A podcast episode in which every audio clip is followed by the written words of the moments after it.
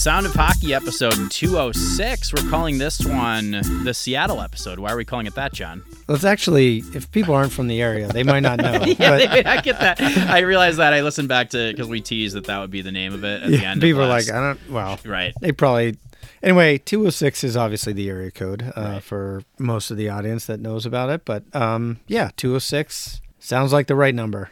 That's right. Uh, so now we've made it. We thought we had made it with episode 200.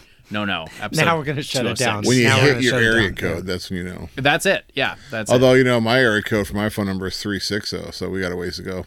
Okay. Um, Mine's 775. So, yeah. yeah, mine's in the 900s, actually. Oh, so man. Holy. We're going to have So to. for us three, it doesn't the two hundred six means nothing. Yeah, we're Yeah. gonna have to stick with this podcast Crazy, for a yeah. while. Uh, this podcast, by the way, is Sound of Hockey. I am Darren Brown at Darren Fun Brown on the Twitter, joined as always by Andy Ide. Hello, Andy, How's it going? I'm at Andy Ide on the Twitter. and John Barr. Hello, John. Hello, everybody. I'm NHL2 Seattle on the Twitter. And we are coming to you from Seattle, Bar Down Studios to be specific. Also, make sure to follow our at sound underscore hockey uh, account. We're going to be doing a lot of tweeting from there this week because training camp has arrived. It is officially here. We're recording this on Wednesday night. Camp is actually opening on Thursday. So rookie camp is in the rearview mirror. There's a little two-day thing happened very quickly. Uh, we're going to talk about all that on this show. Uh, we also it's a big show because we have not one but two very fun guests on this episode. Uh, they were on the show with us together, which we've never really done that before, interviewing two people. Well, I guess we have Danny and Namita. We interviewed That's at the right. That's time, right. right? Um, but never a father-son combo. No, that I can first think of. father So, son combo. um, yeah. yeah. So really, really fun conversation. We talked to them in person at Kraken Community Iceplex uh, a few days ago. So please do stick around for that. Think Are you're you gonna gonna tell, it. are you gonna tell listeners who they are, or are we gonna wait until we get there?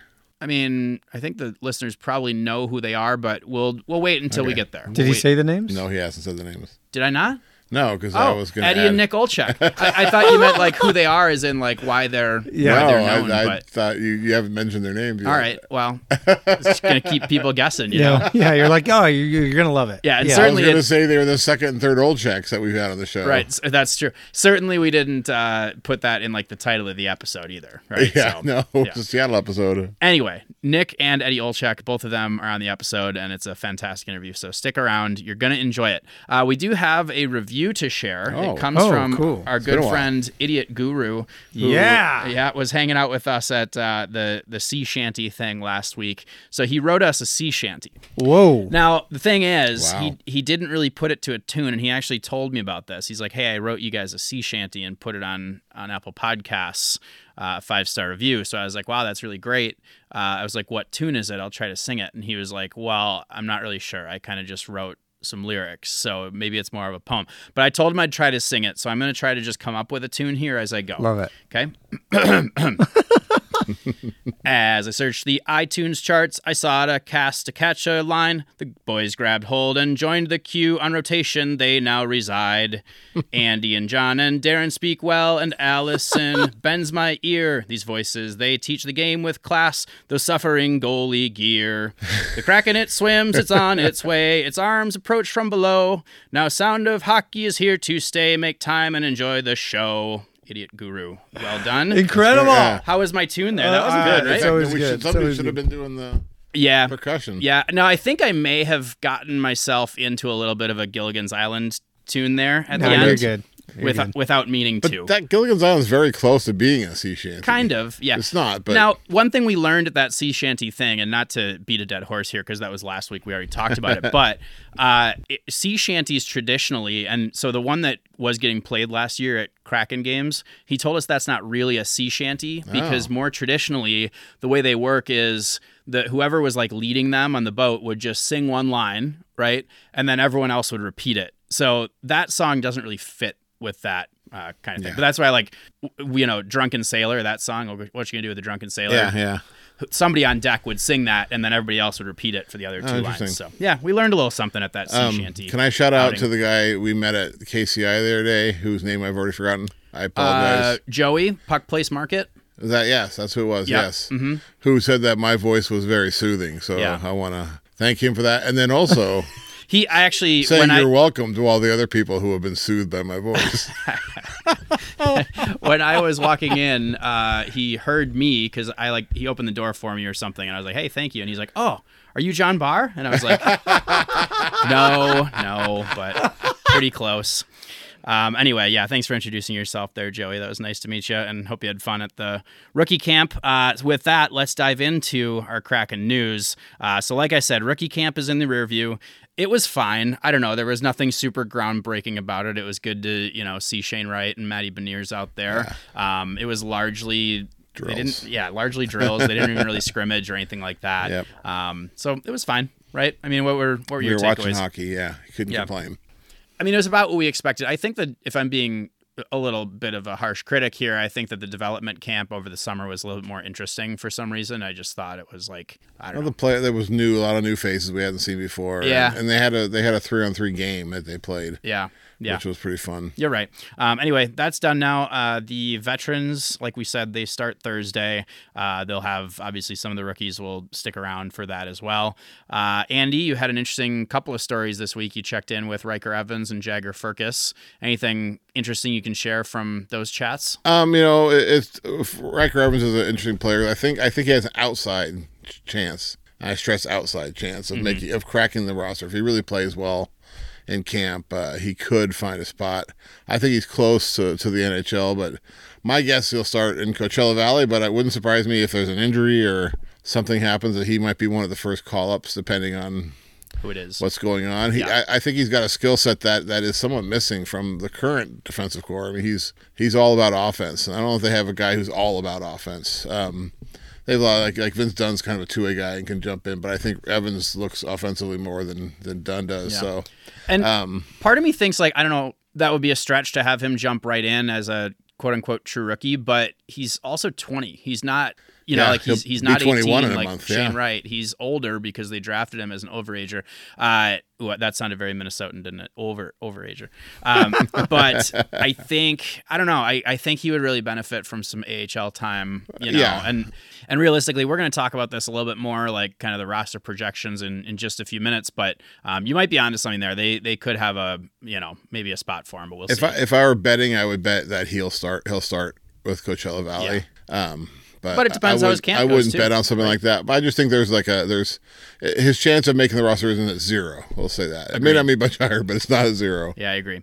Uh, let's see. Matty Beniers said he he gained ten to twelve pounds of muscle. Um, so that was interesting. I It's a good thing he clarified muscle. right. Uh, yeah. I mean, he did look pretty small last year, right? So like that's that's a good thing, I guess. I personally have gained ten to twelve pounds as well, but maybe not, in the same way. Muscle. He seems Um, to be aware of that you know, and prepared for the longer 82 game grind because he never had to play that many games in a season. So Yeah. This will be a little different for him. Ryan Winterton is again injured. Remember, he had a tough year last year because he had a shoulder, I think it was a shoulder uh, Yeah. injury, missed the first part of the season, came back like around. New Year's, I think, and he was awesome after he came back. Uh, but now he's injured again, so he didn't participate and he's not going to be here for camp. Sounds like I was seeing some reports out there that he may miss the beginning of the season as well, again. So similar scenario, and it sounds like it's again a shoulder injury. So Yeah, this one occurred at the Memorial Cup last year, where Uh-huh. last season it was in camp. Like the first day it was Yeah. Seattle. Uh, they did media day today, which meant they were doing like their headshots and stuff like that. Uh, the highlights of that: Brandon Tanev is back with his wide eyes, so uh, he did what everyone was hoping he would do. Certainly, I wondered. I actually wondered if he was gonna go for it again. I mean, he's he leans into like being the fan favorite, so I'm certainly not surprised.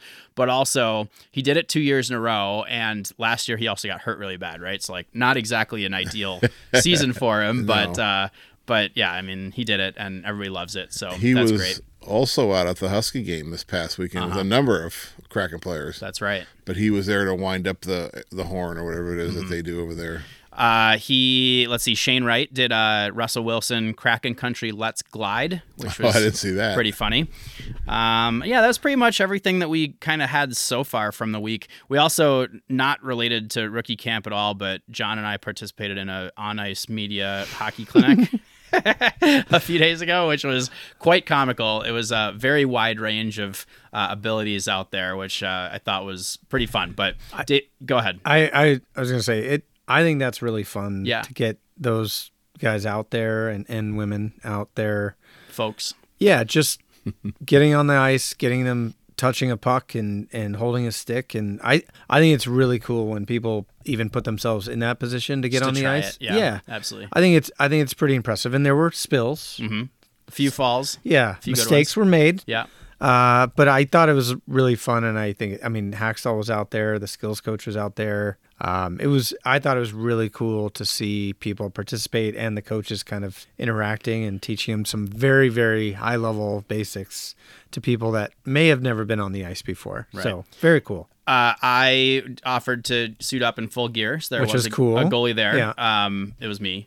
Uh, it was it was pretty fun, uh, especially because Nick Olczyk, guest on the show, he was he was there. He's a former Division One hockey player, so Heavy shot. he's got a heavy shot, definitely a heavy shot. Uh, but it was really fun to try to Didn't stop. didn't him, a you know. coach shoot on you? He did, yeah. Dave Hakstol. He What's actually his shooting percentage he- on you? Well, he took one shot and he did unfortunately score. I got a little nervous when he, for some reason, I was like, all right, now I'm going to really make a save here. And I just whiffed it completely. But to, it was cool. to I heard you guys joking about like him not taking another shot. Yeah. he- intentionally. right. He was like, yeah, that's, that's it. Cause I was, I was kind of poking at him. I'm like, hey, you only took one shot, but it was a good one. So shooting percentage is a thousand or hundred percent on the day, right? He's like, yeah, I know when to quit when I'm ahead. Um, but you know, in my defense on that one, it was that pretzel drill where you just kind of get a pass at the blue line and just skate right in and do whatever you want, shoot, One on break none. away, like One on yeah. none. Yeah. So he had a lot to shoot at there. I will, I will admit that. But um, anyway, it was, it was a fun outing, definitely a good time. Um, Uh, someone, someone related to you playing goal. Uh huh. Uh, in my recap for the first day of, of rookie camp, I, I mentioned there was a mystery goalie, and in that the guy wearing jersey number one with no name, nobody, nobody knew who he was. Even the crack PR people couldn't tell me who he was. Yeah. There were people in the, some of the comments on like Facebook and stuff that suggested that Darren was the the, uh, the Yeah. mystery goalie. I can confirm it was not me. Yeah. Yeah, Yeah. no, yeah, Darren. It was one of the e-bugs. Well, I was joking that maybe uh, because Dave took one shot and scored, like that was my tryout, right? Like Yeah, if, if I had stopped that, want you. you know, maybe they would have considered. but think of the bringing me out, confidence but- you would have given all the rookies. Yeah, you know, the other thing I was thinking about is like my gear is good gear. Um, but I feel shots sometimes, like through my Ah. through my catch glove and through my upper body stuff. Like it'll find a spot. I would be legit kind of scared to stop NHL shots there. No, with your gear. With in your my setup. gear. Yeah. I have noticed that the they brought out mystery goalies for both those two days, Yeah. and they were wearing like Driedger's gear uh, the first day, and then the Okay. guy Well, the second I day was wearing Grubauer's gear. So both maybe of they're them, like, both of them are in beer leaguers in the Uh-huh. KHL. Yeah. they're different guys Right. both days. Yeah, Um, second day different guy. they actually have those. Those are their own. their gear. official Yeah, what gear? That's yeah. their official They're- gear. those pads, at least. The Oh. helmet. The second day, the helmet looked like it was actually a Kraken branded Okay. helmet, and I don't think that's his normal helmet, but Oh, it might have been Interesting. extra Protection, protected. yeah. Yeah. So, um, yeah. So, because they had, I think the e-bugs got to buy, or maybe they gave him gave him gear at the end of the year, okay, uh, and then the other guy, I think, bought him in the gear sale. gotcha. so, Interesting. Okay, so it wasn't uh, just an emergency suit up scenario. Uh, Now, I do know last last year they were giving Grubauer a day off. Ben Guerrero from the Kraken PR team Right. suited up in gold. He had Grubauer's gear on. yeah, yeah. Um, this is way too much talk about this piece About of it. some random. Yeah. One thing I do want to talk about, though, as we are getting into training camp here, and I have a, a piece coming up on soundofhockey.com, so check it out, just about kind of some storylines and players to keep an eye on. Nothing is super groundbreaking. It's just me scanning the roster and saying, all right, this guy has a spot. This guy doesn't necessarily have a spot. Uh, now, going through that exercise, one thing I kind of realized is there really are no like spare spots, at least at the forward group. So if everybody's healthy, uh, let me, I'm going to name you all the players that I think are more or less locks to make the roster, right? Matty Beniers, and pa- stop me if you think anybody doesn't belong as a, a Okay, definite to make the roster. Matty Beniers, Oliver Bjorkstrand, Andre Burakovsky, Ryan Donato, Joonas Donskoi, Jordan Eberle, Morgan Geekie, Yanni Gourde, Karson Kuhlman, Jared McCann, Jaden Schwartz, Brandon Tanev, Alex Wennberg, Shane Wright. Do any of those players, like, do you foresee any of them somehow not making the roster? I don't. Okay. I So mean, that's I think there's still a little bit of a question on Wright, but I, I think he'll be there. Uh, I would say if I'm stacking them, ranking Mm-hmm. them, I'd say Kuhlman could be the the bottom. okay. Meaning, Scratch. like if somebody impresses, he's the one that might be on the hot seat or sent down. So, okay, I would agree with you, but it's not necessarily stack ranking. For me, it's more just do we think he's on the roster? And I Well, remember I- from last year, Hakstol loves him. So I would think he's on the roster. Yeah, but um, you know, if Kole Lind somehow comes out of nowhere, or Yep. or Daniel Sprong, Mhm. right, which you haven't mentioned, but obviously because you don't think he's a lock. Yep. If those guys have like this amazing camp, or you know, if you send them down to the AHL, they're they're going to be exposed. Okay. Um, so a fair point. Yeah. And, and so where I'm getting here is that there's 14 players there, right? Yeah. I see Karson Kuhlman as a lock. Maybe you don't. That's okay. But then the players that are not included in that group are Kole Lind, John Hayden, who got acquired this offseason, Alexander True, Daniel Sprong, who doesn't even have a contract. He's just on a PTO, right? But technically an NHL caliber player.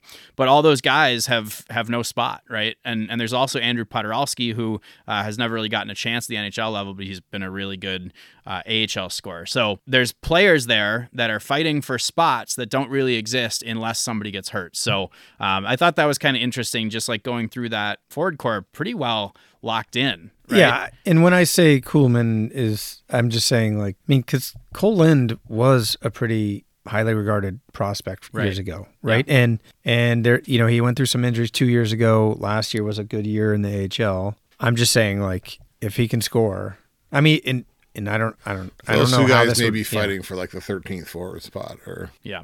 Right? But- I mean, right. those are I, would say 14 guys, right? is like 75 percent locked. Just to Mm-hmm. be clear, like I don't want to, I don't want to like, because I love him too. But with Tanev, you kind of have, an Yeah, and they got player. Kuhlman after Tanev got hurt, right? Yeah. So do you need two guys like that? I don't know. They but- got him on waivers too Right. last year, right? Yeah. So some other team thought he was not good enough to make their squad. It happened to be Boston, which is a little bit better than Kraken last year. So maybe it's not a fair comparable, but yeah. you get my point. And the other piece of that too is so if you if you put Kole in on waivers, which they would have to do, I think he's definitely could potentially be claimed, right? So that's a tough spot, you know. I mean, uh, that's what happens. You you do have to send guys through waivers at the end of camp, and it would kind of stink. One wrinkle here is like if they're not going to keep Shane Wright for the whole season, but they want to do the nine game thing because that is something they can do, right? They can keep him for nine games, then send him back to the OHL. they can keep It- him for 20 games and send him back to the OHL. Well, if he doesn't play, no, he, can only play, play- 20 games. He can play half the season. Sure, but- but you burn your entry level. that's right. Yes, contract. I'm sorry. That that should have been stated. So if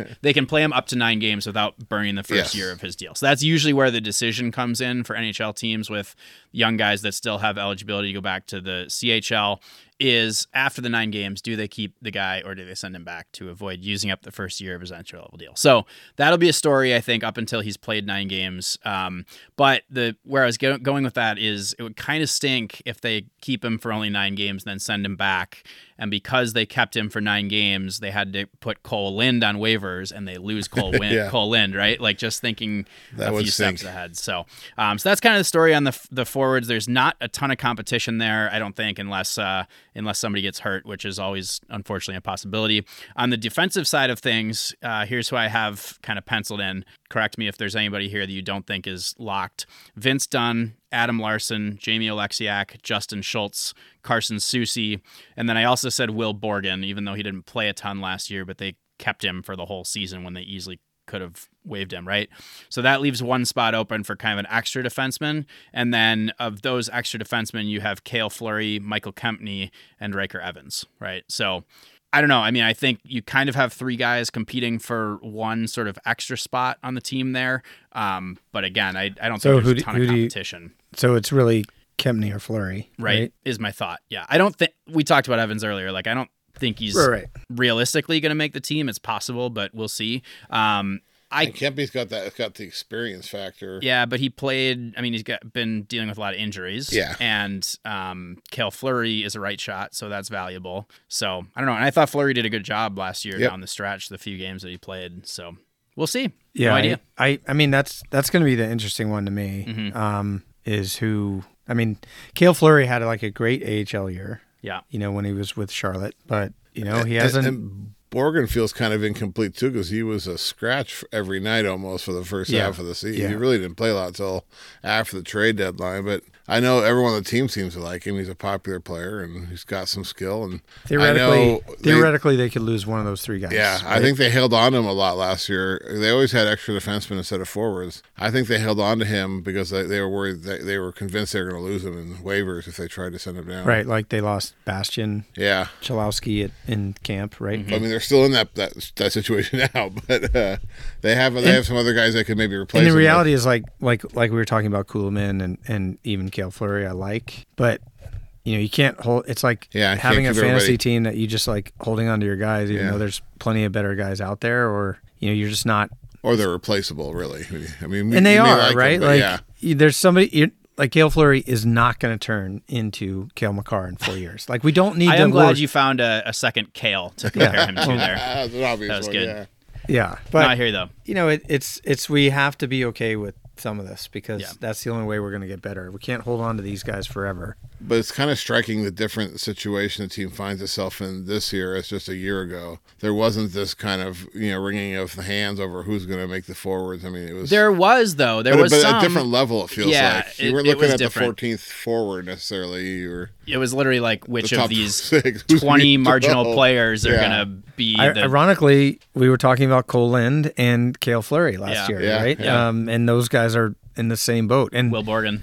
yeah, yeah. even Alex True, Right. right? In a way, Like Kole Lind is a tough one because it just seems to be like there's so much potential there. But again, you haven't quite seen it at the NHL level. I, he's almost like similar to Joey Daccord, who was great, okay. Here's great here's in the uh, lower end, uh, I- you know, lower levels. I wasn't going to bring this up, and so what about Joonas Donskoi? Mhm. Right? Is, Well, uh, Yeah, he's the only thing that they can really. They're not going to put him on waivers, though. I don't think. Uh, Well, maybe I don't know because you can only bury so much of his salary in the AHL too. they don't need to do that. That's not really the point. It's really to not lose, Just Kale- a roster spot. you know, Kole Yeah. Lind, right? Yeah. Like that's. I don't think, and I'm I'm hoping Donskoi had super bad shooting percentage last year, and, it his, made it look hands down his worst season. Right? Yeah. Oh, yeah. And it Not looked even it looked yeah. like it, it looked like horrible on paper, and and like he didn't look that great, but he is a goal scorer. Even though he didn't score any goals last year, uh, I think he scored one or two. Um, One. Yeah. But Maybe two. I don't know. yeah, so so either way, Yeah, like oh, I, man. I don't think that's a likely scenario. I'm He's a expecting a, a rebound for Donskoi. Maybe not a huge rebound, but a rebound that is going to be better than you know like 12 he hopefully 12 goals, goals, or something like that. Yeah, that would be that would be that would be huge compared to last year. Yep. Yeah. Uh, okay, that's our Kraken Whoa, discussion. whoa, whoa, whoa. Okay, goalies. You don't want to talk Daccord. about? We can talk about it. I think we we kind of have solved that a little bit. I mean, it's I think the smart money there is it's going to be Grubauer and Martin Jones, right? Because Martin Jones got signed to a two million dollar deal. Clearly, they brought him in to be the backup. Joey Daccord, we've mentioned it before. We love the guy, absolutely. He hasn't really shown yet that he's ready to be an NHL goalie. So I think the likeliest scenario is obviously that he gets put on waivers, sent down. Um, but you never know. He could come in and, and blow people away here in his performances in preseason, and Martin Jones could fumble, and they might say, let's put Martin Jones on waivers and see what happens. I see. I see possible. Mm-hmm. that similar. Like Jones is the leader in the clubhouse to be the backup. Uh, but Francis did say, and this could just be GM talk uh, at the end of the year during free agency, that all the goalies will have a shot. You know, he may have just been saying that, but, he, may, but he may really mean it. but he that brings said- Daccord back into the picture a little bit. But he would have to be Yeah. phenomenal in the preseason. He then said he, something along the lines of they weren't super worried about putting him on waivers because they you have to put guys on waivers every year. It's just the nature of Yeah. the beast. So Well, and we've talked to other people inside the Kraken that said no team is planning to claim somebody on waiver, right? You go into camp with Yeah. two two That's expected waiting. goalies. Oh, okay, so there's not another player out there that they're like or mm-hmm. another team out there that's goes in with one goalie, oh, hoping we're, somebody we're waves. Just, we're just Yeah. going to grab Daccord when he goes on waivers, Yeah. right? Right. Because they have to have a spot for him too. So Could be a little easier to sneak him through waivers than it might be a skater. Right. Uh, we do have a quick WHL update from our WHL correspondent, Andy Ide. Hello, Andy. Hello, real quick one. WHL regular season starts uh, this weekend. Jeez. All the teams are in play. that is crazy. It is crazy. Uh, I know, like, I heard that today the Thunderbirds, who have, like, still seven guys at NHL camp, may not get all those guys by the season over. They had nine forwards skating at practice today. Wow. That's all you really need. Yeah, exactly. Three lines. They're good. and eight defensemen. Um, you might see one of those guys play here on Monday for the Edmonton Oilers. Uh, Reid Schaefer, I think, stands a good chance of playing in that preseason game here. Um, he's had a great camp there with with the Oilers. I really like him from what I hear. But uh, so that started. Uh, the CHL rankings are out. I often I like to make fun of the CHL rankings because they're often ridiculous. But the Seattle but not this year. Yeah, not this year. They're it legit. still could they're end up legit being this year. ridiculous. I just don't know as much this year as I have in years past about the teams. But uh, as far as WHL teams, it looks okay. Seattle they have ranked third uh, in, in all of Canada, I guess. But the number one team is uh, the Winnipeg Ice, Mm-hmm. which will have Conor Geekie and Savoie on them again this year. Okay. Um, Jagger Firkus, Seattle Kraken prospect. His Moose Jaw Warriors are ranked tenth. They're, they're going to have a good season, so um, should be some good hockey locally uh, at that level. Yeah. And Jagger Firkus is not going to be playing against any of the Seattle teams this year. Here, Yeah, not here in the area. The, the U.S. division goes out there this year, so he'll play them in Moose Jaw. Closest he gets is uh, Langley for the Vancouver Giants. They will go out there to play them. Gotcha. Uh, some NHL news just around the the league here. A couple of a couple of decent sized headlines. Nathan MacKinnon got a extension. Uh, Yeah, heard of him. Eight years, twelve point six million dollars a year AAV. So that makes him the highest played payer, the highest played payer, highest paid player, in the NHL. Uh, so that's a pretty So, a lot of significant guacamole. deal.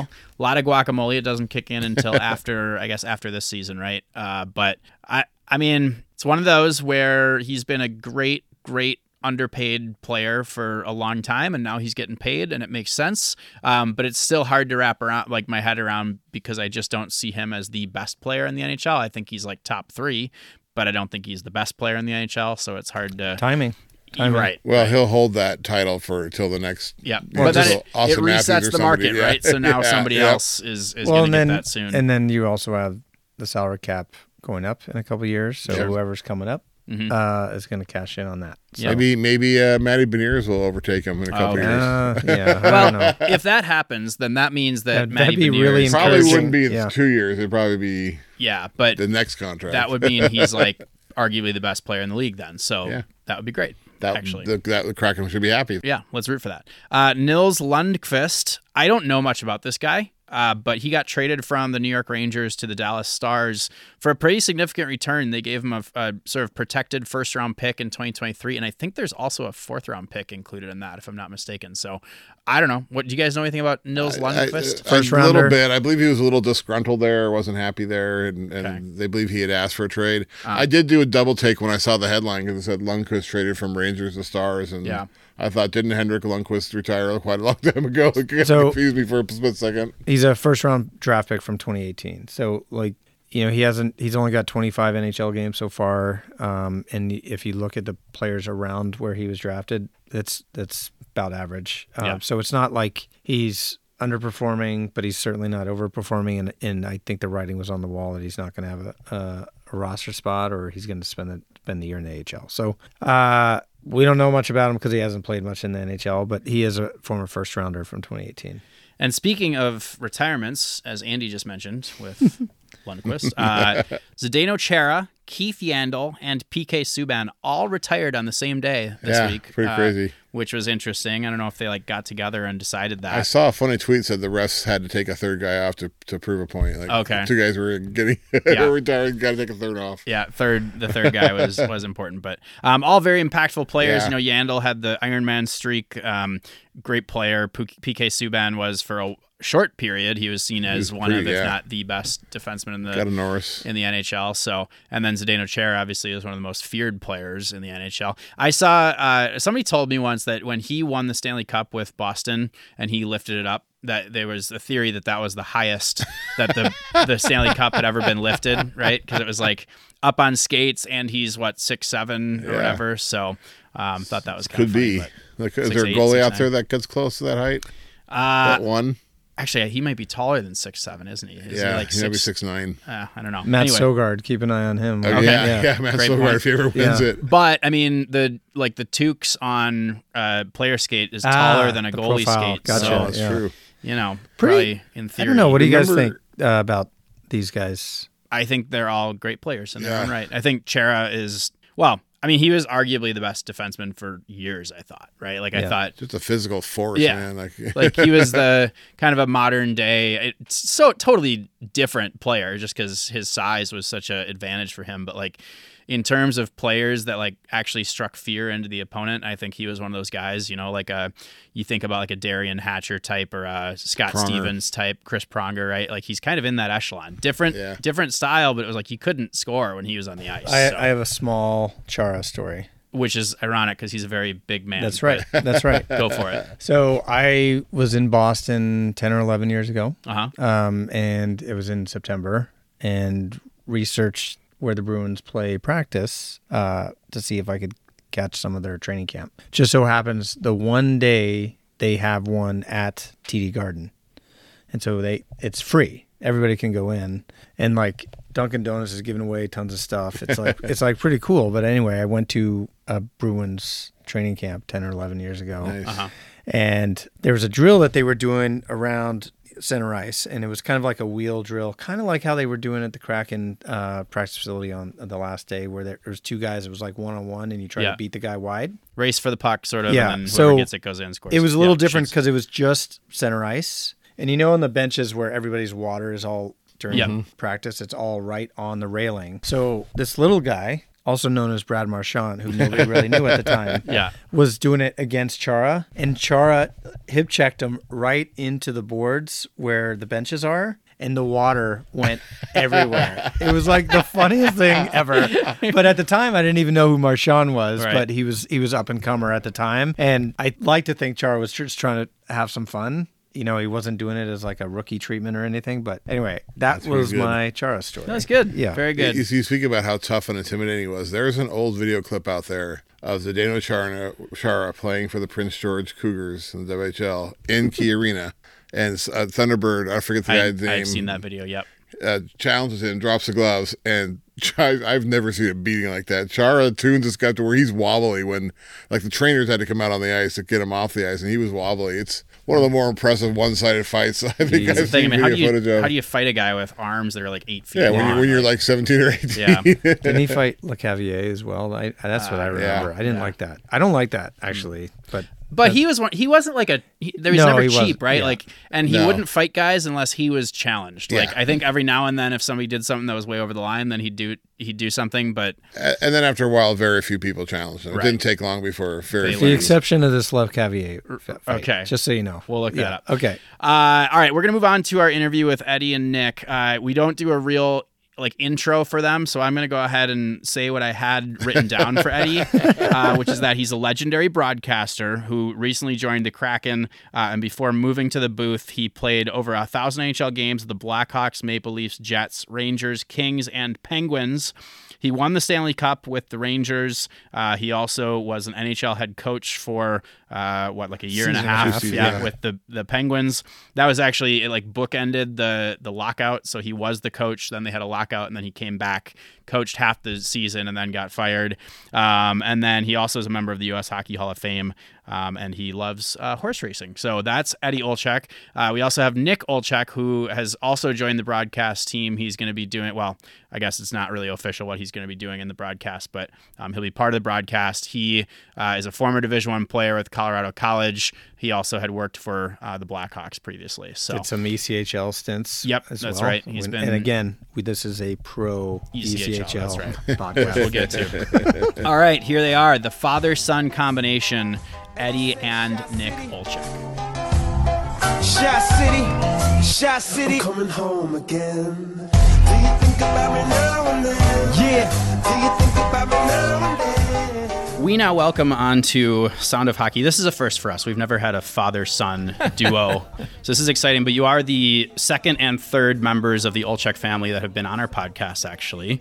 We did have Ricky on the show a The while smart, ago. the smartest Olczyk. I might. I, I mean, might add. well, we'll see how this interview goes. We'll, you know, we'll be the judges of No, no, it doesn't matter what happens. Just Brown and Cornell on your resume. Okay, enough said. So, Yeah, yeah, exactly. Well, right, whatever. Right? Yeah. we we talked to him though about his um, track record of scoring goals at Brown, and uh, and that was a and how and that was the shortest podcast in it the was history. Of yeah, that was the main sound focus. of hockey. Yeah, exactly. Not a lot of sounds of hitting the uh, back of the net, right?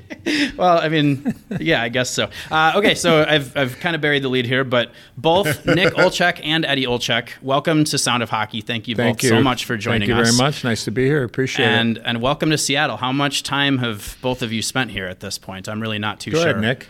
For me, it's been a little over two weeks. Okay. And uh, starting to get fully acclimated to uh, the area around here, starting to get to know a lot of people and kind of familiarize myself with where the local grocery store is, where the gas station's at, all the necessities. Uh, but it's been an awesome experience so far. Uh, everyone's been super always like welcoming. this, yeah, that's what Just- I've heard. yeah, so That- yeah. that- that- that's what I've been told. It doesn't rain at all here. That's, Nope, that's what I heard. just so, a myth. Uh, yeah, right. But it's been uh, an honor to be here and to, to be part of the Kraken family. But uh, mostly, any and any time you're a new person, uh, you just hope that people are welcoming uh, to you and to your family. And obviously, everybody's been uh, super gracious with their time for us here, and uh, I've started to obviously really enjoy my time with some of the beautiful weather we've had lately.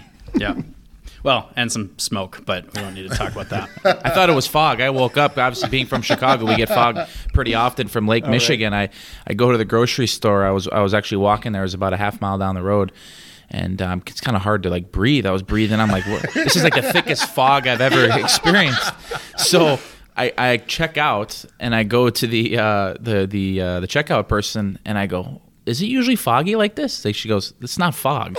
Yeah. I go, "Oh, so that explains why I'm coughing up, you know, Yeah. what I am." Yeah, it's you know harmful to go outside, but other than that, it's super nice here. So Just yeah. wait for the wind. Yeah. That's all you're waiting for. Yeah, that's right. And so Eddie, is is this like you're just getting to Seattle? Yeah, and- yeah. I just uh, just kind of lay the land. Obviously, um, in my situation, uh, things came together relatively uh, late in the hockey off season, and uh, my schedule, personal schedule, been planned out for months at a time. So I've been kind of going back and forth and just trying to fulfill the commitments and.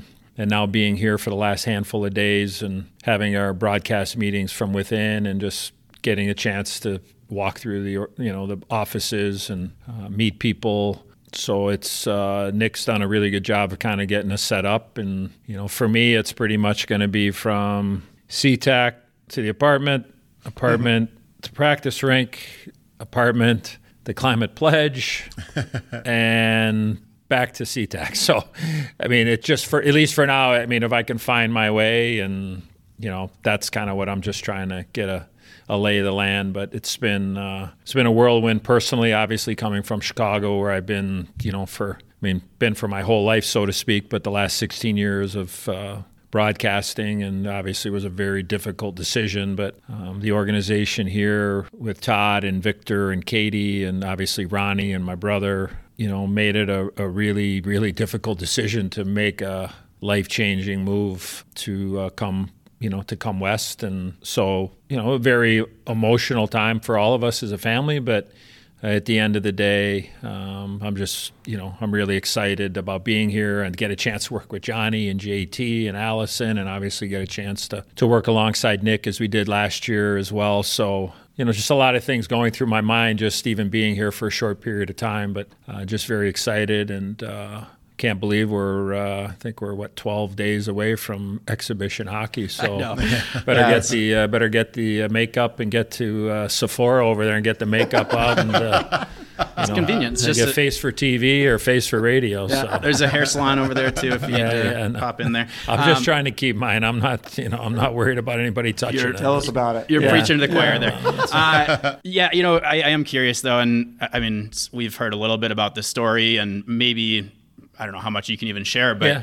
um, how did this happen? I mean, how are we? How are we here today? Not so much for the interview yeah, part. yeah, but- no, no, no. Yeah, right. um, I would say, look, I, the Kraken. I mean, they came knocking on the door. I mean, you know, my contract was up at the end of June, and you know, they seeked and were granted permission to talk to me before my contract expired in Chicago. And I mean, they made me an offer too good to refuse. And you know, look at my brother being here. Um, you know, we lost our mom over a year ago, and uh, Ricky's kind of been the leader and the caretaker of our family, and going back and forth between here and Chicago and taking care of my dad, and you know, just you know, a lot of those things that need to be taken care of. And he had obviously the legal background, but you know, we've never had the opportunity to play together, never had the opportunity to work together, and you know, with that opportunity, and kind of just all came together very quickly. And you know, look at uh, Chicago is my home. We just couldn't come to a contract agreement, and this opportunity was there, and it took some time. Even when I stepped away from the Blackhawks, there was no guarantee that I was coming here because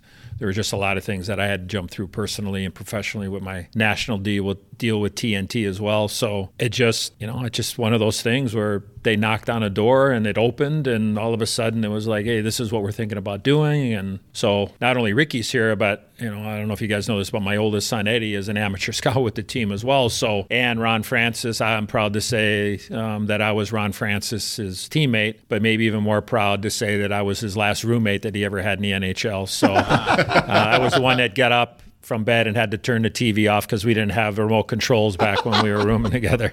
Um, so you know, look, I honestly, it was just they took a shot and they got the opportunity when you know when Chicago granted them the permission to talk to me, and you know, it just kind of started going down. And you know, the momentum was downhill from there. You know, in a positive way. Yeah. Have you considered pitching changing the team name to the Seattle Olczyks?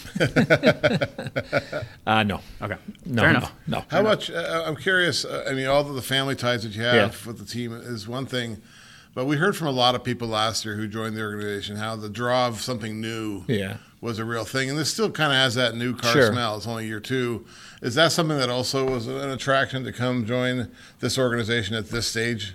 Well, I know for me, being an experienced guy in the NHL, you know, there's trepidation and change, but sometimes change can give some some exhilaration and fire you up a little bit. And like I said, I mean, I've done 200 games with Johnny Forslund nationally, so I mean, I, we can jump into the booth tomorrow and you know close our eyes and you know we could work off each other no problem. So all of those things play into um, you know into those decisions and you know just seeing in, like and having a a firsthand knowledge on where this was three years ago right from the grassroots because Ricky and Ronnie obviously the relationship they had in Carolina together, and then they come here and seeing it work from you know. I remember walking in the, my parents' home and and seeing renderings and drawings of you know locker room and carpet patches and swat. I don't know, call them swatches. I don't know tiles, and so kind of saw it from its infancy and watching very closely because you know having some blood in the game last year as a you know family with Ricky and obviously my son Eddie. So I, I mean, did I ever think that I would leave Chicago? No, I didn't. To be honest, I mean, I didn't. But you know, things change, and so I, I just I find the you know the change part, and I think for Nick and I, you know, been was down in the minors for almost uh, three and a half years, uh, driving between Chicago and Indianapolis to hone his skills of, of trying to become a broadcaster, and unfortunately Unfortunately, he got an opportunity when one of my very close friends and uh, my former teammates, Troy Murray, took ill last year in Chicago on the radio side, and Troy wasn't able to work. And they saw Nick, uh, the Hawks did, they saw Nick uh, doing a game on NBC Sports for uh, Notre Dame hockey, and it was just one of his first TV games that he ever did. And you know, they were kind of impressed with what he was doing, and asked, you know, would he be interested in filling in for Troy because Troy was sick and going through chemo and whatever. And uh, you know, was he did an amazing job. And I think Nicky could tell you is that uh, like we would trade in his opportunity for Troy to be healthy. Right. Um, but Troy, being the man that he is, he just said, Nick, you know, next man up mentality, man, go get it. And uh, and Nicky hit it out of the park. And next thing you know, he was doing more games and he was doing studio and he had some opportunities in a couple of different places. And I think I could say that he he was he was here before I was, to be honest with you. Um, but you know, I just think you know the whole family part of it kind of you know just kind of really tied it in all together. So obviously a, a real uh, a real emotional time for for all of us. But you know things happen for a reason, and you just you know you play the hand that's dealt. So when you started in Chicago Uh-huh. in the broadcast booth, um, that was pretty much the low point, I believe, of the franchise as far as attendance in the in the local. Yeah, it was, they're coming through a real tough time. Yeah, Right. Yeah, but Um, they but they had, had they just had drafted obviously uh, J- uh, Patrick Kane and Jonathan Toews, and they So the- already had yeah. Seabrook and Keith in the pipeline. So w- when I got there, which was I got I was coaching in Pittsburgh. And I got fired in the in Christmas. I like to say I got whacked in the Christmas of uh, 2005, um, and then I came back in the start of the 06, 07 Yeah. season. Yeah, And so obviously there was a big upswing there. And, you know, I know you're a big USA hockey person as well. And Nick, you played probably through Illinois uh, youth system. There was such a spike in USA hockey participation, attendance, viewership, everything was kind of peaking. And I that's kind of my dream here, right? I'm not expecting to be Illinois anytime soon. Sure. Um, but three cups would help. So Right. um, figure that out first. But then tell us about bringing on new fans even in that perspective, and I'm not saying Chicago's not wasn't already a hockey town, Yeah, but what was that like? And then Nick, I'd love to hear like the youth hockey explosion, and maybe you were you were already a hockey family, so like it's something you already did, obviously. But Illinois is like this showcase of everything coming together Yeah. around the pro team, USA Hockey, and I'd love to hear your perspective on that. Well, I, I think it's we could talk two hours on this on this because it, it is such an impactful part of it. I mean, look, we, we live in a fast food society, all of us. Mm-hmm. We just do. If we see it, we want it. We want to buy it. We want to go there. We want to try it. I mean, you know, like just that's what it is. And when you have a winning organization, when you have superstar players, you have young people, boys and girls, that sit there and go, "Wow, I want to be Patrick Kane. I want to be Jonathan Toews. I want to be Duncan Keith." I lived it in Pittsburgh too when I was coaching. I mean, we drafted Marc Andre Fleury, Evgeny Malkin, and Sidney Crosby in back to back to back years. Now, look, you need a little bit of luck. I just named three of, I just named three of the, you could argue, three of the top 25 players in the last 20 years. Right. You could argue that. Yeah. So you need, and Kane, you would, I you know, put Yeah. Kane right Yeah. in the top two or three, right? So that part of it, and and it is so impactful to have an entertaining product, to have athletes that are willing to understand and, and have the ability to be able to teach and understand the impact because the numbers of applicants for learning to play hockey went up in both of those markets when these players came on board. So you know, I think it goes hand in hand. I know what it was like from a hockey guy of looking like, wow, like we're going to get kids that sit there and go, oh, instead of playing baseball or you know lacrosse or whatever, it's like, wow, I want to at least try hockey. Mm-hmm. And the one thing that kills our sport is how expensive it is. I mean, you know, and that's been a big pothole for for hockey in general. Just because when people look at it to sign up for hockey in certain markets, the money is what it is, and when you play soccer or whatever other sports, you know, people look at it financially, and I understand that. So, but I just think the impact was incredible. And even even if you know you go back years before that, winning teams, entertaining teams, and superstar players. Numbers like that have a big impact, and I mean, and Nick lived it as a young kid in Pittsburgh, and then he lived it as a as a young man in Chicago in those years, and you know, being an aspiring hockey player and eventually getting to college. So he could probably speak to the, you know, he lived it, you know, and and I've seen it. I think the biggest thing for me was I think young people these days are really looking for things to root for. They're looking they're they're kind of frothing at the mouth, at least people in my age bracket, mid 20s, early 20s. They want something to cheer for. And yeah, of course, winning helps in a big way, but if you can have some attracting players for whatever reason, for the way they play, for their personality off the ice, for kind of the behind the scenes access, which I think the Kraken are doing a great job and they're going to have some really exciting things coming out this year. Um, having lived it, growing up watching guys like I did in Chicago, uh, I see some of those similarities here. I mean, look, there's obviously big expectations for the likes of uh, Matty Beniers and Shane Wright and a lot of the, the good young players that they have. So, you know, can those guys be the legends of the future that can draw more fans now? I think so. I heard a stat, I don't know if this is super accurate or whatnot, but I'm pretty sure this area is one of the largest growing uh, for, for learn to play uh, here in Seattle, which is which is great. And obviously, there's a great hockey history here as well. But reflecting back on my experience and my history with USA Hockey and seeing it grow in Chicago and really the all of Illinois, the fandom. You know, when I would go to school, there'd be Blackhawk stuff everywhere, and it doesn't matter if it was. Uh, girls, boys, I mean, it didn't matter. Teachers, everybody was wearing it when they were winning. And so, obviously, you know, like uh, like Edzo said, winning will bring more fans, of course. Uh, but I think when you're in a market like this, when there's already such a great uh, fandom of sport and of the team so far, you know, this is could be the start of something really, really special. Um, but I just look back; it was just it was hockey everywhere. I mean, there were Blackhawk flags out of cars, and at school, everyone had a Blackhawk shirt on when they were winning, and uh, you know, and so those are the types of things that I think are going to come as this team, you know, continues to to gain steam in the community and getting out in the community. I think is another big thing, which is what they obviously have had a tough time doing the last couple of years because of COVID, because of the restrictions, and that's just the way of the world. It's what it was. But you know, moving forward, I, I know that there's going to be some great plans to get out there a little bit more, reach to a lot of different types of communities, and try and bring as many people on board because it's an exciting project that's going on here with some great people at the helm. Yeah, and you still need you, you talked about Pittsburgh and Chicago, but and the success of the team, but the team needs to be ready to embrace it too, mm-hmm. right? They need to, you know, throw the gas on the fire to make sure like they're taking advantage of the opportunity. I mean, and I think the Kraken have like laid the groundwork here. I mean, we're probably going to outgrow Yeah, this and I think you have to look years. at. Yeah, I was very involved with the Blackhawks. Something I'm very proud of when, when I was there, as far as with the youth hockey and hockey camps, and you know, when I was a lot younger and I could tie my skates a lot easier, and you know, kids would make fun of that. You want to say it? My wood stick? Yeah, go ahead, Nick. Wood is good and cool. Yeah, yeah. But don't don't forget about the time we would race together. we would race well, against yeah, one another at the camp. another- I won every time. Yeah, by the way, yeah. I, I won every time from the goal line the- to the red line. That was the race. I mean, you had the age advantage. Exactly. Right.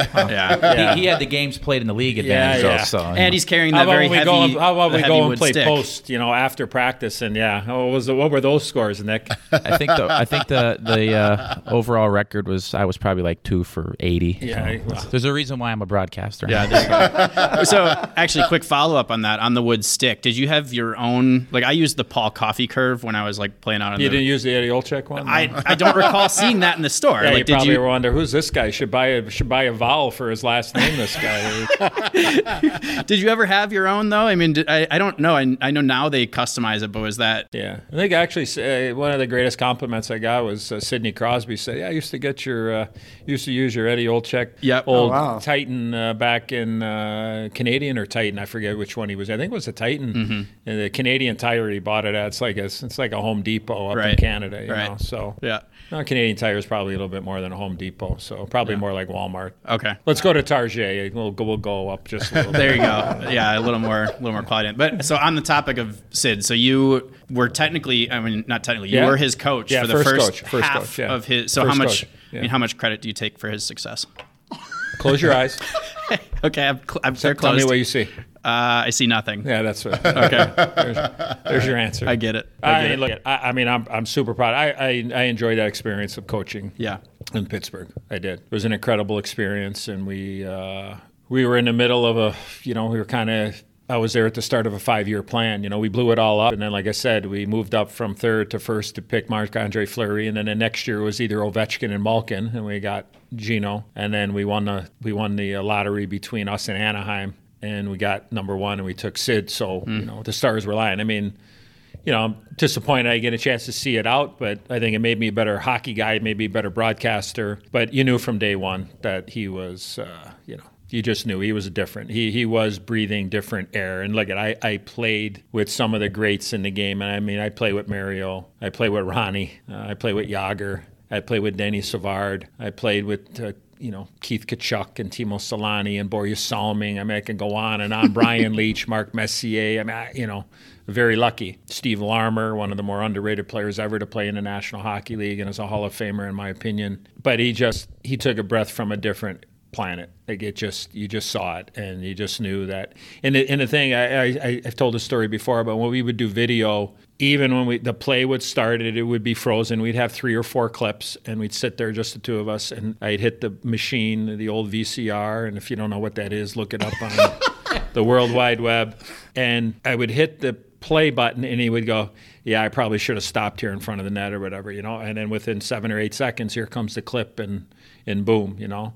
So you know, you just Just you knew You- you, just knew, and having played in the league as long as I did, you just you knew that the kid. I mean, obviously the physical and the talent, but he was he was one step ahead of everybody else. And so you talked about your brief stint in Pittsburgh, right? Getting whacked in Yeah. for the holidays. Yeah. Um, did you did you at the time did you think you'd get back into coaching like or, or like were you like ah it's just not for me or what, what was your Um, mindset I, then? I I had a couple of opportunities to get back. The head coaches, not at the NHL level, but um, assistants in the NHL. Timing just was not good on a couple of the situations, and just didn't ever come to fruition. So I really enjoyed the teaching. I really enjoyed the. Uh, being back in the trenches with the guys, and I really enjoyed that. And like I said, I'm so thankful for that opportunity. And then, you know, look at I got let go in Pittsburgh, and I ended up going back home and, and working for the Blackhawks and, and Rocky Wirtz and and Danny and um, you know, and then doing national for NBC for 15, 16 years, working with Doc Emrick. So,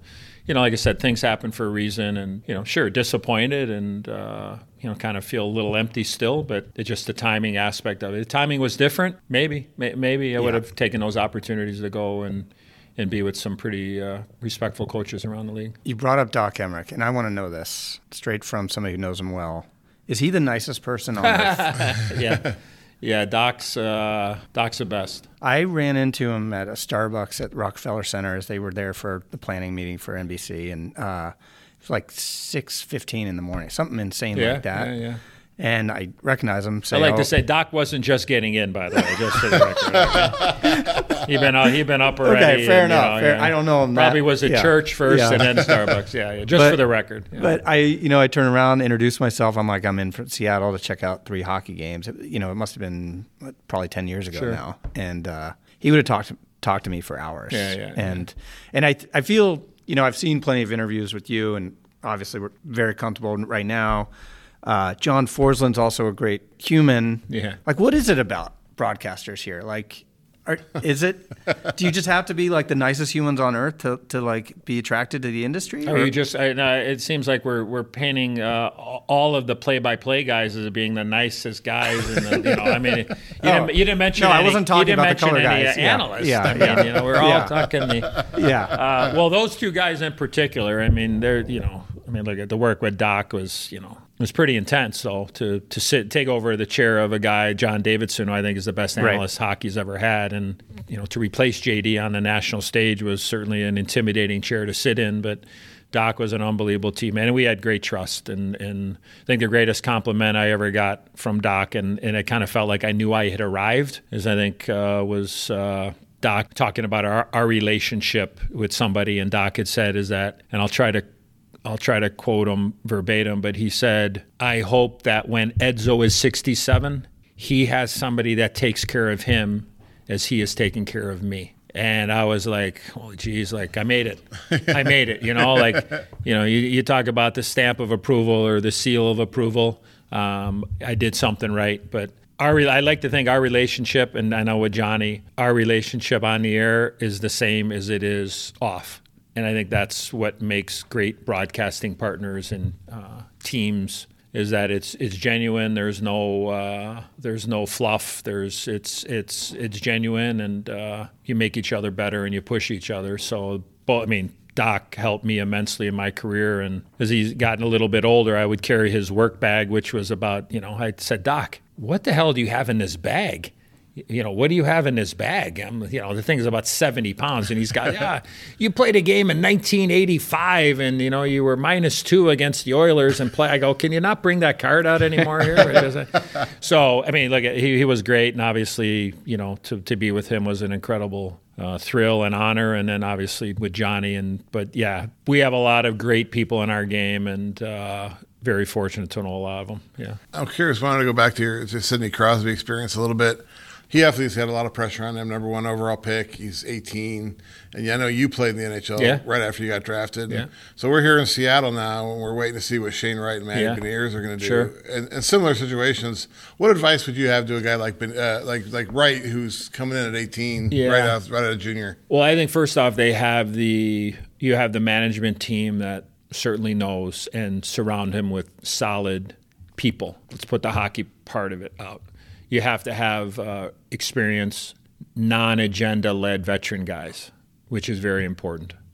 So I think that they're well ahead of the game when you look at a lot of the you know the veteran guys that they haven't been around the block um, for the Kraken. But I think look at there are things you can control and things that you can't. And as a young player, you just got to come in here and keep your mouth shut and your ears and eyes wide open and, and figure it out from there. Just go do and do what you do best. Like if you're an offensive guy, don't sit there and try to become Ron Francis. You know, if you're a Ron Francis type of guy, don't think that you got to try to, you know, to score goals and, you know, I mean, obviously Ronnie could score, but you know, I mean, maybe bad, bad comparison, but you know what I mean. Two way player, like just, just, just do it. Just be comfortable. And I think that's that. That would be the one thing that I would say to to any young player that's coming in the National Hockey League. And you know, you're here for a reason don't live your life wishing you would have done something. Don't think it's just going to be handed to you, and just because you're a third pick, fifteenth pick, seventh round pick, I, I can we can go through the NHL history and just go look at a lot of guys drafted in the first round. They didn't play more than 100 games in the NHL.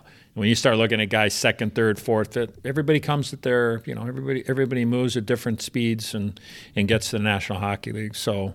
Um, but that would be the one thing that I would, you know, to say to those guys and and uh, but it's really important as an organization is that you have good because I had it when I was an 18 year old guy.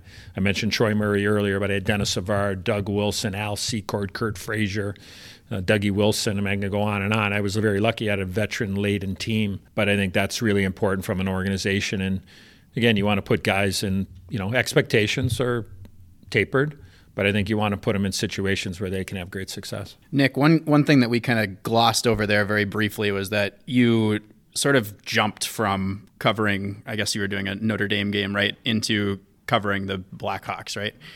How was that experience from your eyes, right? Like, what do you remember about those things? Because I think you did, you said you did radio first and then you kind of moved into a TV role, right? So, like, were you feeling a little bit thrust into the spotlight there? Were there nerves? What were those days like for you? You asked, what do I remember? Yeah. Uh, a lot of uh, close close my eyes, so that's the answer. And, uh, yeah, a lot of bright lights. But it's actually kind of crazy. I uh, I got my first opportunity to do radio against uh, it was the Blackhawks at home against the Pittsburgh Penguins. I think it was uh, November 19th or November 9th because I remember it was one day before my brother Tommy's birthday. And I got a call at 7 a.m. And it was the Blackhawks saying, We need you to come do the game tonight because Caley Chelios, who was an analyst at that point and still is, and does a great job, she had taken sick. And I'm like, I'm just barely getting up. and you know, it's kind of like when you wake up and you get a phone call and you're like, oh, yeah, I've been up for six hours. I already got my It's a coffee and my call to run. And I was just, I was over the moon. Can you split an atom? I, t- I t- told my kids, can you split an atom? Yes. Yeah, I, yeah. I don't know who Adam is, but I'll, Yeah, I'm gonna, yeah. you know what I mean? Like, they- right? That's Yeah. you got to do. You got to be ready. You never know when, like I said, you never know when that call from the bullpen's gonna yeah, come. Yeah. So, um, and that I got a little ahead of myself, but that kind of came after we had already kind of set up a little bit of a uh, Schedule. a, a schedule or a little bit kind of like a trial run type of thing. But yeah, so the the three years prior was was down driving.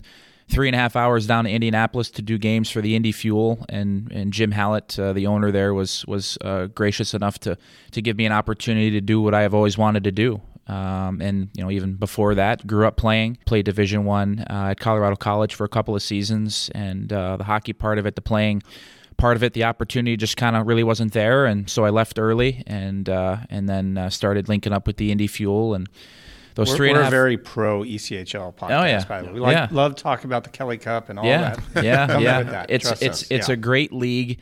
It's a league for both players that want to move up, for uh, staff members that want to move up, as well as broadcasters. And obviously, Everett Fitzhugh, right? And I remember talking to him at the Indiana Farmers Coliseum whenever the Cincinnati Cyclones would come in, and we would chat back and forth. A great guy. I've known him for a couple of years. Um, so it is a great developmental league for a lot of different people, not just players, but for you know uh, team staff members as well. So was grinding it out down there, was loving every second because I was doing what I always wanted to do, and in fact, I was doing what I've been doing in my bedroom since I was about ten, and that was broadcasting the video games that I would play um, At all uh, hours of the night. Yeah, yeah, right. Yeah, Or all hours of the day, Yeah, yeah. say, Waking up, uh, getting texts from my dad saying a little quieter, please. I'm trying to watch TV. so you're like playing the game, Uh-huh. and you're like, all right, Olczyk passes to Lemieux. Like as the game is, as Uh-huh. you're playing the game, you're also saying Yeah. what's happening. I, as I was playing, you know, NHL 08 and 09 and so on and so forth. And the voices of EA Sports at that time, I think, were Doc Emrick and Eddie Olczyk. right. Yeah. Yeah. Yeah, yeah. I, I mean, I think I probably have a thousand follow up questions on that as far as how that all goes, but we'll save that one for another day. But Yeah. uh, man, Yeah, I but- mean, that's some multitasking though. I mean, that's Yeah. probably harder than doing the real thing because you have to both be controlling the game and also and, right. and, so and I was, uh, uh, I probably needed, looking back, I probably would have, uh, an oxygen tank probably would have helped me out too. Because aside from just playing and controlling the players, I would do color, I would do play by play and color. Wow. There's a reason why I'm an analyst. I'm not great Yeah. on color. I think I have a halfway decent goal call, but you know we'll probably keep that in the in the barracks for now. But that's kind of you know people say is this something you always wanted to do? I think it just was innate. Mm-hmm. Like I I didn't know if I grew up playing video games because I like gaming or because I like broadcasting as I played.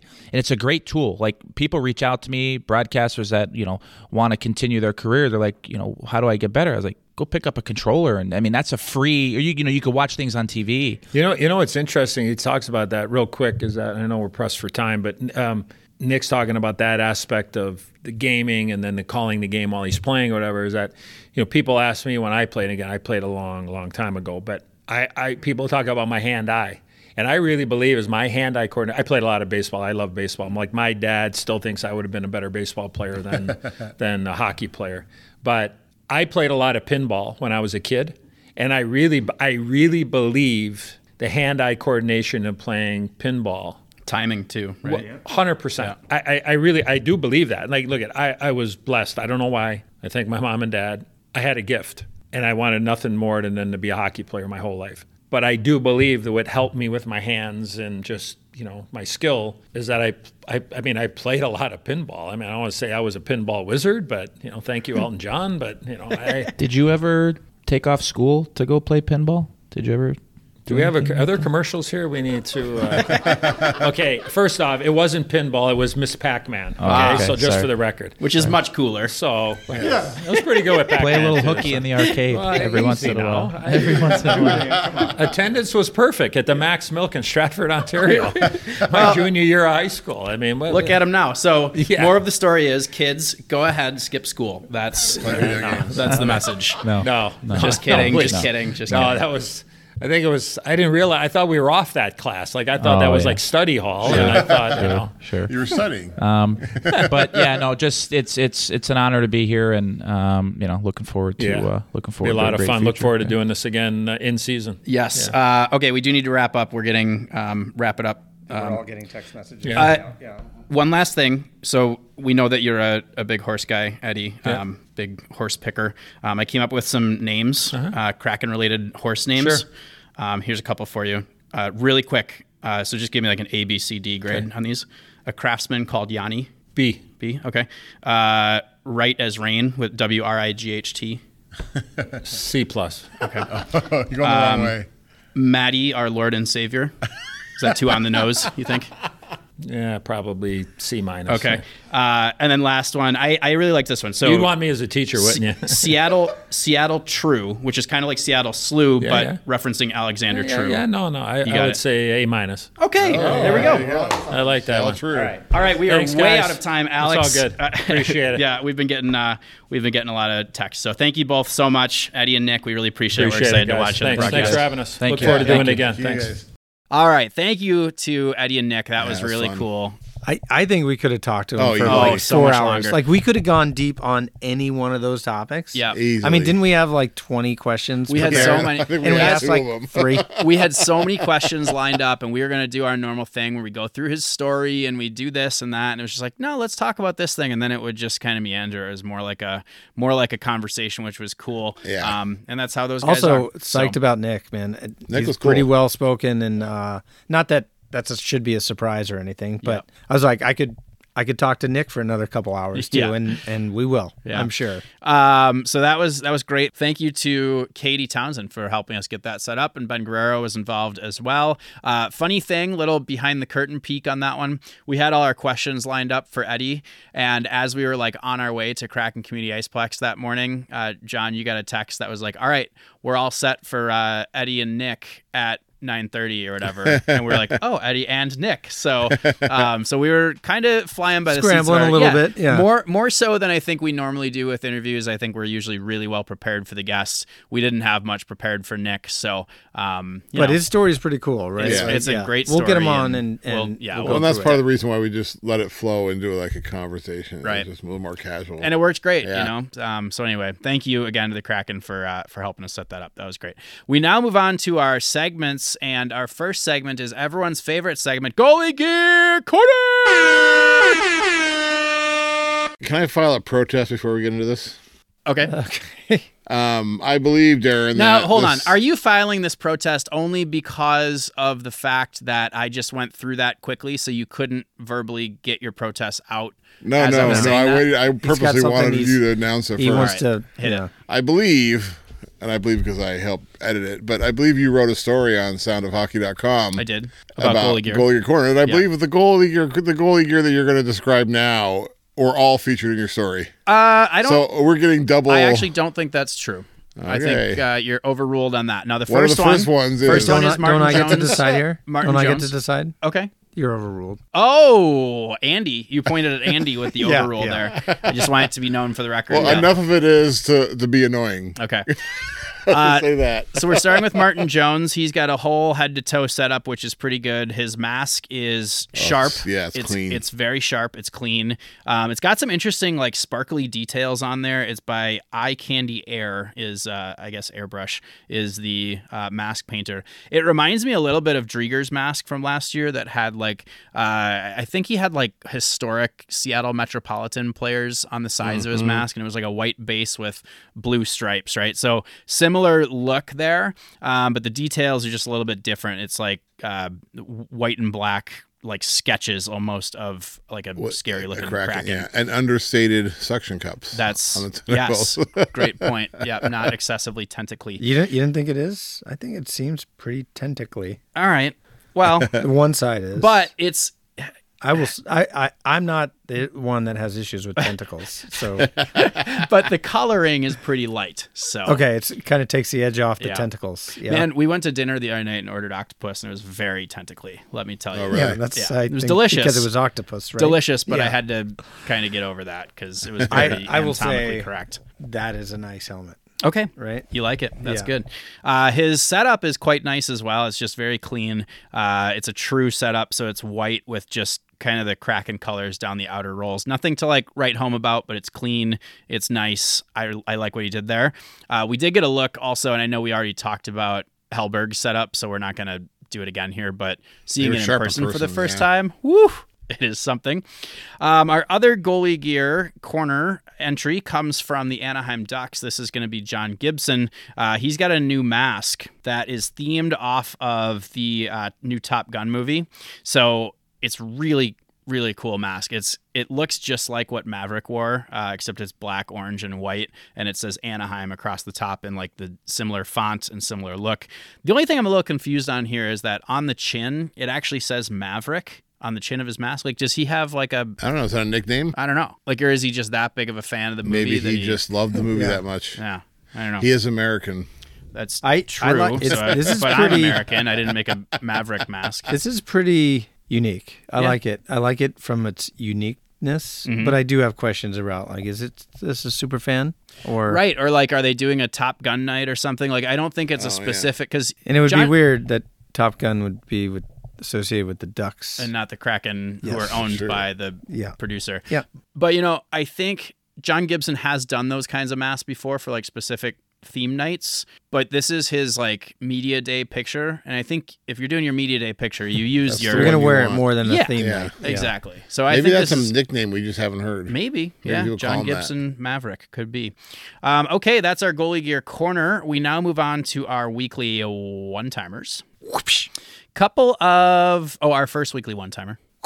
A couple of PTOs have been signed around the league. So Sonny Milano finally doesn't have a contract, but does at least go into a camp on a PTO uh, with Calgary Flames. I'm interested to know what is going on with Sonny Milano behind the scenes. That it, you know, he still doesn't have a contract, right? I Well, this might be the scenario that we talked about last week, where where there's they, there's somebody they are going to sign him, They're but they don't they have have a Yeah, I, start I way. off the top of my head, I don't know who might be put on injury reserve to create space, but somebody. Oh, Yeah. maybe. Well, I heard Mike Smith is going to long term injured reserve. Is he on that team? No, he's on Edmonton. he's on Edmonton. I'm like, w- wait, because I never know.